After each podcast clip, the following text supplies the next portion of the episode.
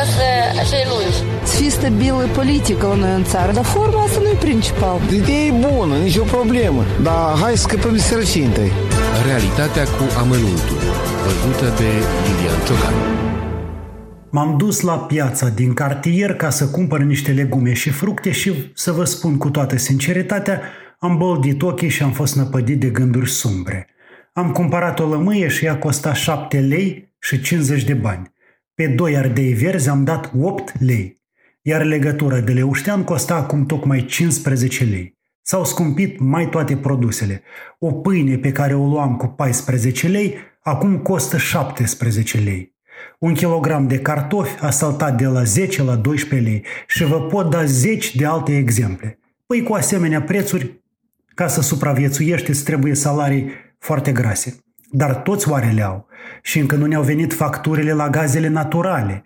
Nu vreau să mă las cuprins de panică, dar sunt convins că anul 2022, care se apropie, va fi unul din cei mai complicați ani ai tranziției. Va trebui să fim foarte puternici și să găsim soluții, stimați ascultători.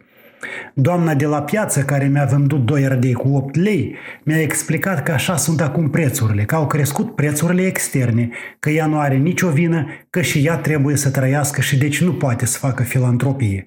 O înțeleg și pe semne ar trebui să facă ceva guvernarea. Dar fac oare conducătorii ceea ce trebuie? Nu sunt mare economist, dar am niște îndoieli și o să vă aduc un exemplu.